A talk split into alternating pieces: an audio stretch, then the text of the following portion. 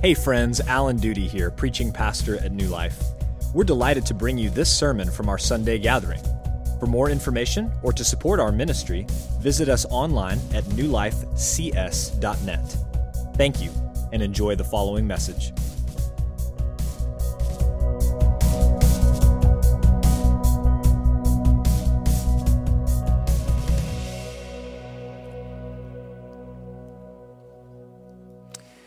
Every one of us is drawn to courageous leaders.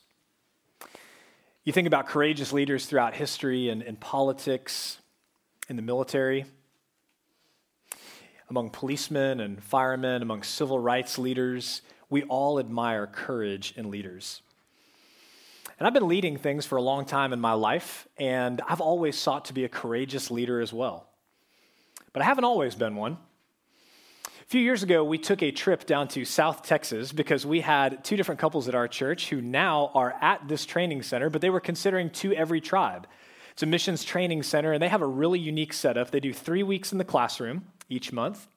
And they do one week on the field in northern Mexico. They go sharing the gospel among uh, people in these villages and then seeking to make disciples of them. And so they've been doing this for years, year in and year out in the same villages.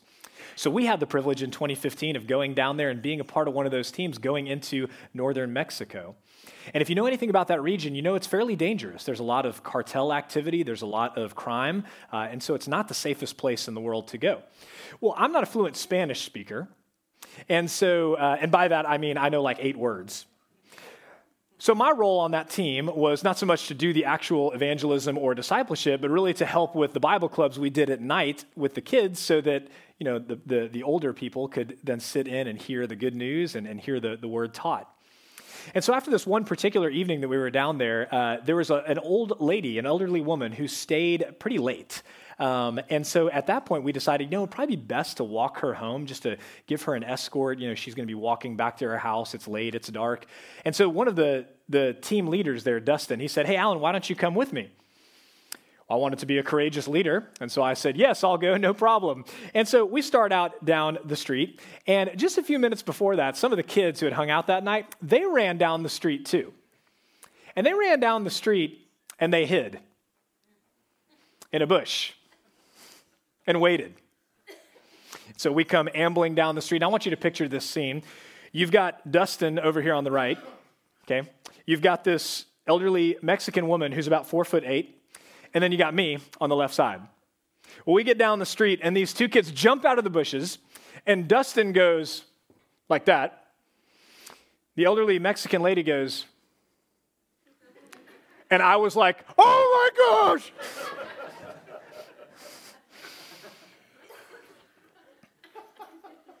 And they run away laughing. I kind of pull myself together and I look at this lady, and she's looking up at me like,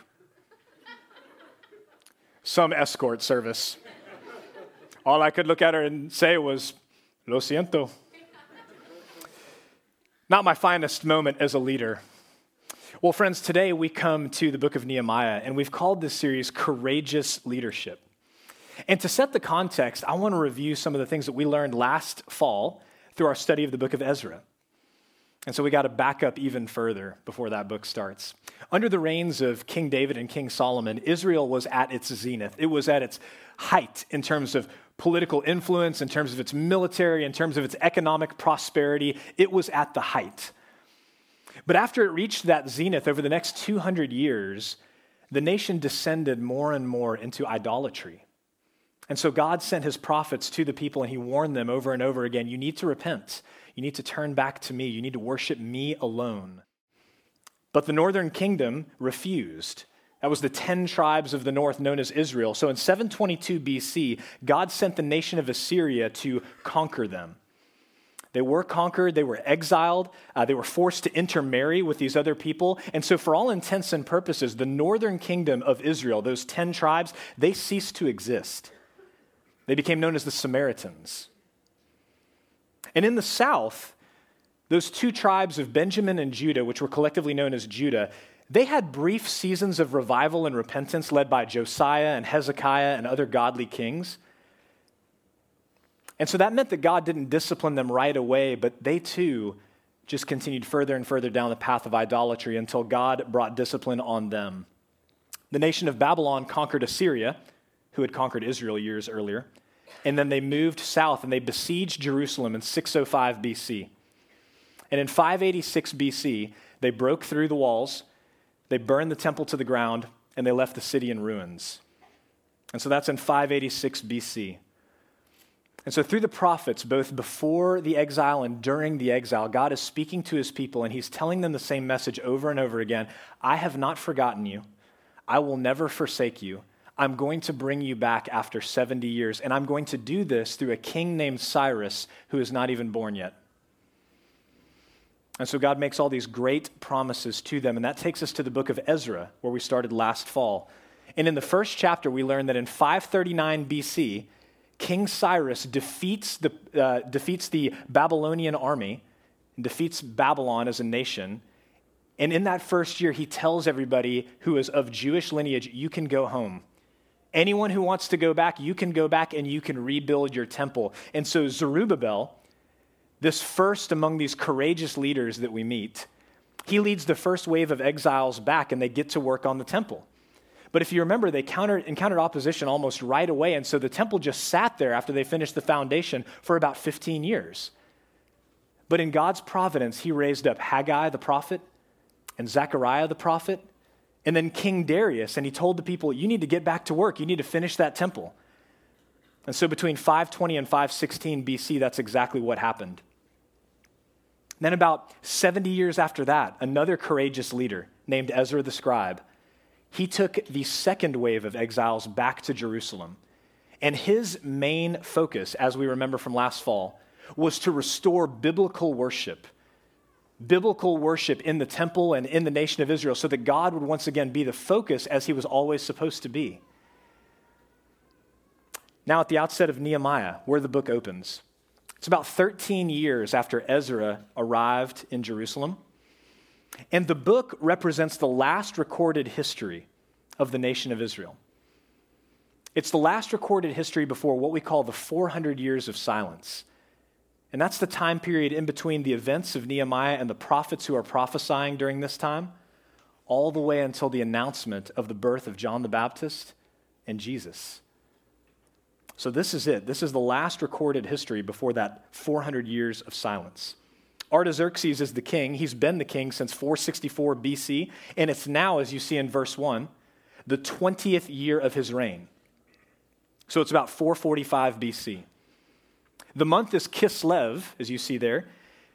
That's November or December, according to our calendars. And he and his royal court are in Susa the citadel. That's the winter palace of the kings of Persia. Ecbatana was the summer palace, and Susa is the winter palace. And if Susa sounds familiar to you, it's because that's where Daniel has this great vision in the eighth chapter of his book. And it's where all of the events of the book of Esther take place, in Susa, the citadel. And also in verse 1, we're introduced to the main character of this book, a courageous leader named Nehemiah. Now, Nehemiah held a very important position. He was the cupbearer to the king. That meant he was a trusted personal servant. And God is about to move. And as usual, when God is about to move, he's going to use a godly, gifted leader that he has providentially placed to accomplish his purposes. You see, all throughout Scripture, God reveals himself as a God of compassion, a God who is not indifferent to the plight of his people but a God who is sympathetic and concerned for the sufferings of his people. Look on the screen at Psalm 103. The Lord is compassionate and gracious, slow to anger, and abounding in loving kindness. That is who God is. He is a God of compassion. He is a God who is slow to anger and abounding in loving kindness. And the question is how does God show compassion to us? Well, most often, God shows compassion through his people, and specifically through leaders like Moses and David and Ezra and Nehemiah. And yes, even ordinary people like you and me. So, what we're going to learn as we start Nehemiah today in this first few verses is that God shows compassion for his people through his people. So, let's look now at the text together. Look at verse 2.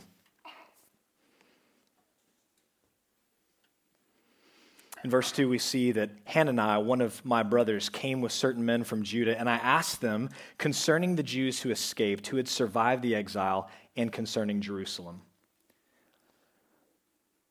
So Nehemiah's brother shows up at this moment in history. He's got some other men from Judah with him, and he asks about the welfare of Jerusalem and the people living there. And, and this is very important to note. Nehemiah had probably never been to Jerusalem in his life. He was born in exile. He was serving in the royal court. He had probably never been there, and yet he cares about the city of his ancestors. He cares about the city that housed the temple where God met with his people. And even more than he cares about the city, he cares about his kinsmen. He cares about his fellow Jews. Look at how he refers to them. He calls them the Jews who escaped, who had survived the exile. So Nehemiah is asking specifically about those who came back with Zerubbabel in 538 BC and those who are their descendants, and those who came back with Ezra in 458 BC and their descendants. He's asking about all of those people. And Hananiah's answer is not encouraging. But before I get there, I want to pause and I want to reflect on how Hananiah refers to the people. Look again at the text and look at what he calls them. He calls them the remnant. Now, that's very interesting because he's in conversation with somebody, and Nehemiah has just referred to these people as Jews. He's just called them Jews who had escaped, who had survived the exile. Now, if you're in conversation with somebody and they refer to people by a certain term, it's likely if you're going to answer them, you're going to use that same term. But Hananiah doesn't do that. He calls them the remnant. And the remnant is a term loaded with theological meaning. It's very important. It is a clear reference to the promises of God never to forsake his people. In 1 Kings 19, you may remember in this chapter, the prophet Elijah is depressed. He's just seen this great victory from the Lord where God poured down fire on his altar. The prophets of Baal are humiliated and defeated, and yet he is depressed and he is crying out to God. He's saying, God, I'm the only one left. Life isn't even worth living anymore. And I want you to look on the screen at how God answers him. He says, Yet I will leave. That Hebrew word is the same word as the word for remnant. Yet I will leave 7,000 in Israel, all the knees that have not bowed to Baal and every mouth that has not kissed him. In Isaiah chapter 10, Isaiah is prophesying about the coming discipline of the Lord, the coming judgment and exile. But then Isaiah says this look again at the screen. In that day, the remnant of Israel and the survivors of the house of Jacob will no more lean on him who struck them, but will lean on the Lord, the Holy One of Israel, in truth. A remnant will return the remnant of Jacob, to the mighty God. And then in Zechariah chapter 8, remember, he's prophesying during the first part of the book of Ezra, after the first wave of exiles return. Look at what he says in Zechariah 8. Thus says the Lord of hosts Behold, I will save my people from the east country and from the west country, and I will bring them to dwell in the midst of Jerusalem, and they shall be my people and I will be their God in faithfulness and in righteousness. Hananiah's response is not positive. But there's a reason that God inspired him to use the term the remnant. It's a clear reminder that God had not forgotten his people and that he had, in fact, promised never to leave them or forsake them. At the outset of our worship service today, we looked at Psalm 37. I want to put a few of those verses up again. Just get you to reflect on these for yourself, for our church. I have been young, and now am old.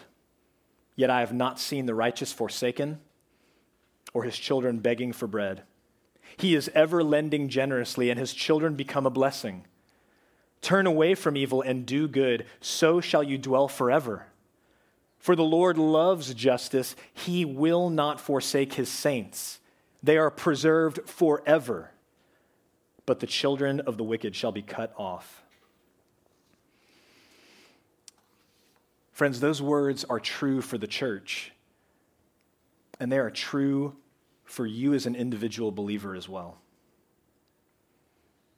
Have you ever felt forgotten by God? Have you ever felt forsaken? Do you feel forgotten today? I think that there must be some of you who feel forgotten by God today. And perhaps you haven't sensed God's presence in your life for some time. You've grown discouraged. You've wondered at times, is He there? Does He care about me and what I'm going through? I hope and pray that through those words that we just read, you would be reminded today that God has not forgotten you. God will never forget you. He will not forsake His saints, they are preserved forever. And if you do feel forgotten by God today, I hope and pray that you won't leave this morning before talking to someone about that. Find one of our pastors, find your life group leader, find a member here that you know, pull them aside and say, I am discouraged. I feel forgotten. Would you pray with me? Don't leave today if that's how you're feeling. Allow someone to minister to you from the body of Christ. That's what we're here for. That's our calling. So, back in verse 3, Hananiah tells Nehemiah that the remnant, look at his answer. He says, The remnant is in great trouble and shame. The wall of Jerusalem is broken down, and its gates are destroyed by fire. Well, in the year 2019, you can understand that's a problem. Like, surely it's not good if the wall is broken down and the gates are burned with fire.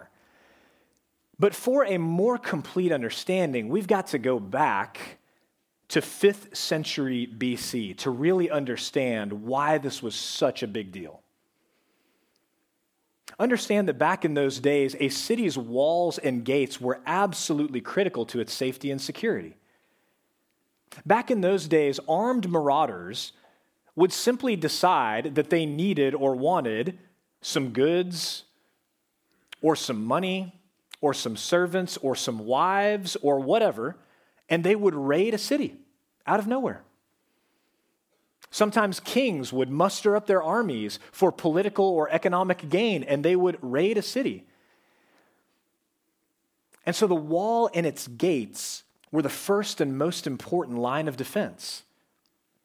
When a city had a strong, high wall and strong, fortified gates, any band of marauders, any army had to ask themselves the question is this really worth it?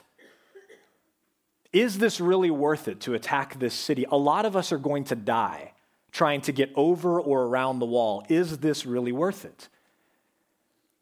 But with no wall and no gates, you've got basically no safety or security. And that means you can't really make economic or political or social progress as a people either.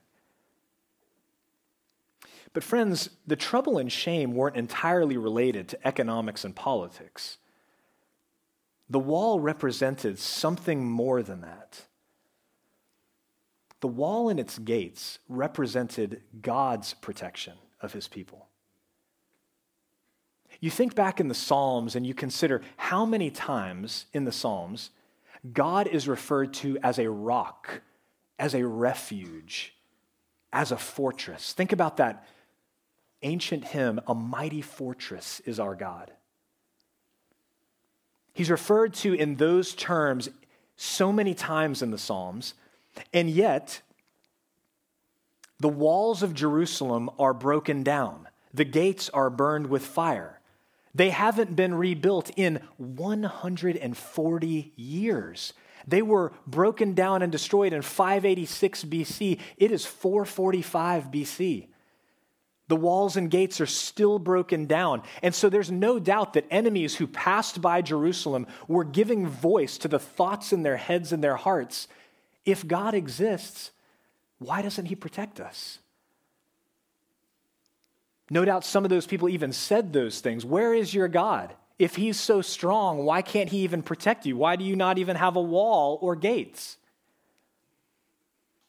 So that brings us to another question why, in 140 years, have the people not tried to rebuild the wall and the gates? If it's such a big deal, why haven't they done something about it? Well, remember, they were in exile for the first 70 years, so there goes half that time. Then, when Ezra came back and Zerubbabel came back, the priority there was to reestablish the temple, to rebuild it, so that God could be worshiped again. And then Ezra's priority was the spiritual worship of the people. So that's priority one. But then, if you remember back to Ezra chapter 4, they actually did try to rebuild the wall at one point. But opposition arose. And these adversaries wrote an accusatory letter to the king. And he wrote back and said, Command those people to stop working on the wall. And the worst part about all that was that the king who did that was this king, King Artaxerxes. He's the one who said at the beginning of his reign, Tell them to stop rebuilding the wall. I don't want them doing that. And this guy not only had been in power for 20 years, he was going to be in power for 20 more years. So, humanly speaking, there is no reason for hope.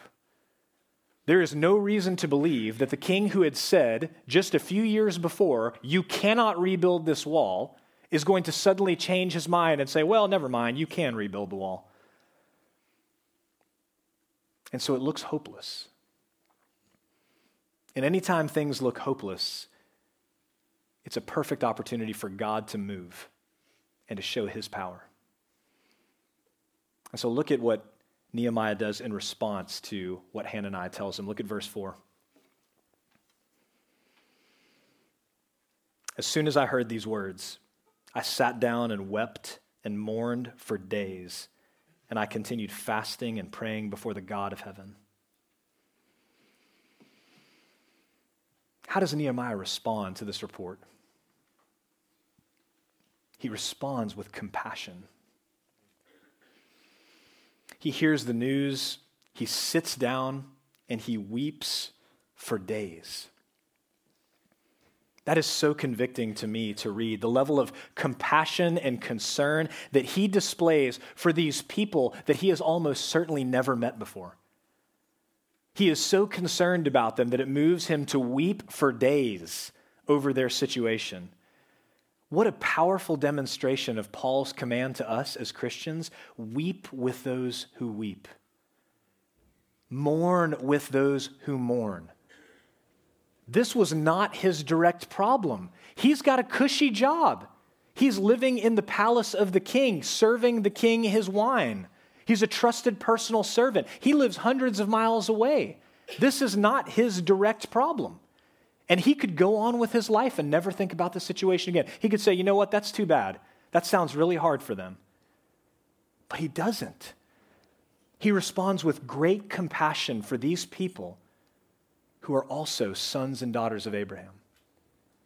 He weeps for days. You know, friends, in our society, we're slowly losing the ability to sympathize with other people, aren't we? We're, we're slowly losing the ability to feel and to demonstrate compassion for others who are dealing with difficulty and loss. And as I was studying for the text this week, I came across this quote from the commentator Raymond Brown. Raymond Brown wrote this in 1998. Look on the screen. Modern society is crippled by selfish individualism. The sense of community concern has disappeared from many contexts in contemporary life. The ruthless pursuit of personal satisfaction has left many of our contemporaries with little time for projects which may benefit others. Our computers are starting to talk to us, while our neighbors are becoming more distant and anonymous. I thought that was so insightful, and that was written over 20 years ago. Our computers are starting to talk to us. Yes, they are. We got an Echo Dot for Christmas. It talks to us far more than I want it to. Our computers are talking to us, but our, our neighbors, the people who live right around us, they are distant and anonymous. Many of us, we don't even know the names of our neighbors anymore. We're slowly losing our, our ability to demonstrate compassion for the difficulties and trials that other people are going through. But, friends, Nehemiah had not become that way.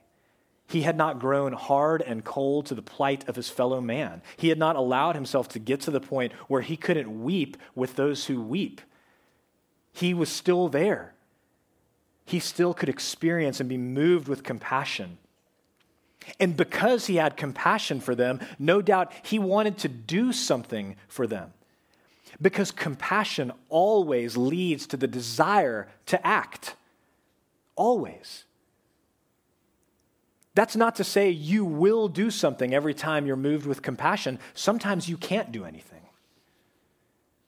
But when you're moved with compassion, you are always going to have the desire to do something to help. But what does Nehemiah do first? Look again at the text. Verse 4, he continues fasting and praying before the God of heaven. This is so important. Whatever Nehemiah may end up doing to help his kinsmen, and if you've read Nehemiah before, you know what he ends up doing. But whatever he may end up doing to help his kinsmen, the first thing that he does is fast and pray. That's the first thing that he does. Why? Because he knew this situation was not fixable with a flurry of human activity. There was nothing he could do, humanly speaking, at this point. The Jews were not legally allowed to start rebuilding the wall, no matter how much they wanted to do it. The king who made that decree is Nehemiah's boss. Humanly speaking, there was nothing to do. So he knew that whatever he might end up doing, God was going to have to move first. And, oh, church, how we need to recover that conviction we must recover the conviction that unless God moves first, all of our human activity is in vain. That is a word especially for people like me and maybe people like you who are doers. Who, anytime something goes down, your first inclination is to make a phone call, to make a text, to send an email, to start a nonprofit, to get in the car and go somewhere to do something regardless of whether it's actually helpful. That is such a good word to all of us who are doers. We must recover the conviction that unless God moves, all of our efforts are in vain. Yes, we might do some temporary earthly good through a flurry of human activity, but we will achieve nothing of eternal significance on our own. Doesn't Jesus, our Lord and Savior, teach us this? He said, Apart from me, you can do nothing. Not apart from me, you can do some things. Not apart from me, you might do some good. He says, Apart from me, you can do nothing. And that is one of the main reasons that we've made our Tuesday morning prayer meeting one of the focal points of our week. It's because we're trying to recover the conviction that we can work as hard as we want to as a local church, but unless God moves first, we can achieve nothing of eternal significance. So Nehemiah hears this report, and he is moved with compassion, and then he gives himself to fasting and prayer. The content of his prayer we're going to consider next week. And as we move throughout this book, we're going to see that Nehemiah's compassion is a tangible display of God's compassion for his people. You see, Nehemiah was moved because God's people were in great trouble and shame. And that makes sense because God Himself, our compassionate God, is moved when He sees His people in great trouble and shame. Go all the way back to the beginning in Genesis. When God created the first people, He put them in a perfect garden. They enjoyed unbroken relationship with God and with one another. They had meaningful work to do. The scripture says they were naked and unashamed. God gave them one command eat from any tree you want in the garden, but don't eat from the tree of the knowledge of good and evil. But as many of us know, our first parents were tempted to disobey God's command, to question his goodness, to question his word, and they disobeyed God's command. And when they did, they hid themselves. And it was God who pursued them. It is always God who pursues us, and he calls out to them. But Adam and Eve are hiding, and they're hiding because now in their sin, they are naked and ashamed. They're no longer naked and unashamed, they're now naked and ashamed. But, friends, God is compassionate. He is slow to anger and he is abounding in love. So he makes coverings for them and he promises that one day the seed of the woman is going to crush the head of the serpent. He promises over and over again in the Old Testament that he is going to send a Savior for his people. And thousands of years later, that promised Savior came in the person of Jesus of Nazareth. And one day, as he was looking out over Jerusalem, over these the same place and the descendants of these same people he's looking out over them and look at what he says matthew 9.36 on the screen. When he saw the crowds he had compassion for them because they were harassed and helpless like sheep without a shepherd. What jesus saw was a people who were in great trouble and shame and he had compassion on them because they had been in great trouble and shame since our first parents rebelled. And so, in his compassion, Jesus offered himself in our place, his perfect life of obedience in place of ours, and he died virtually naked on a cross, bearing our shame. Thankfully, Jesus didn't remain dead. But he rose on the third day victorious over sin and death, and his resurrection is now the hope for every person who believes. Friends, the gospel message is a message of God's compassion for his people. It is proof that he does not desire that anyone should perish, but that all should come to repentance.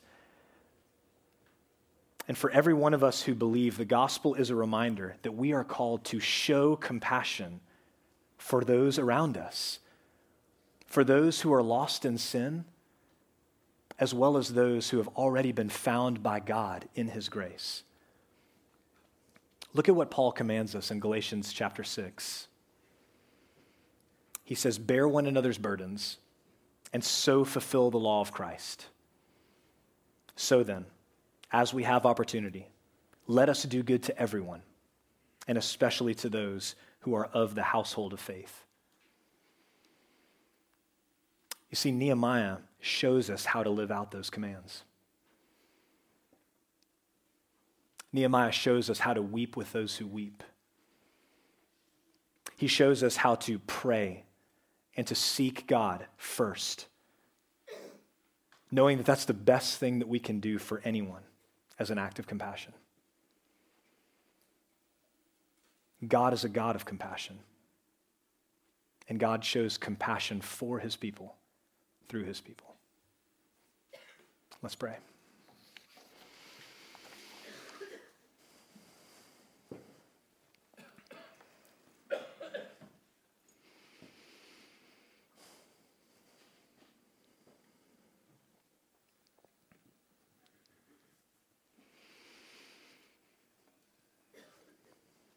Father, we are so thankful that you are a compassionate God. We so desperately needed you, you to exercise compassion on us.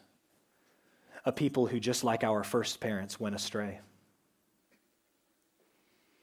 A people who, just like our first parents, rebelled against you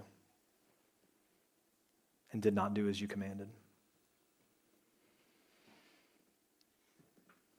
We stand before you today, God, and we acknowledge our need for grace, our need for forgiveness.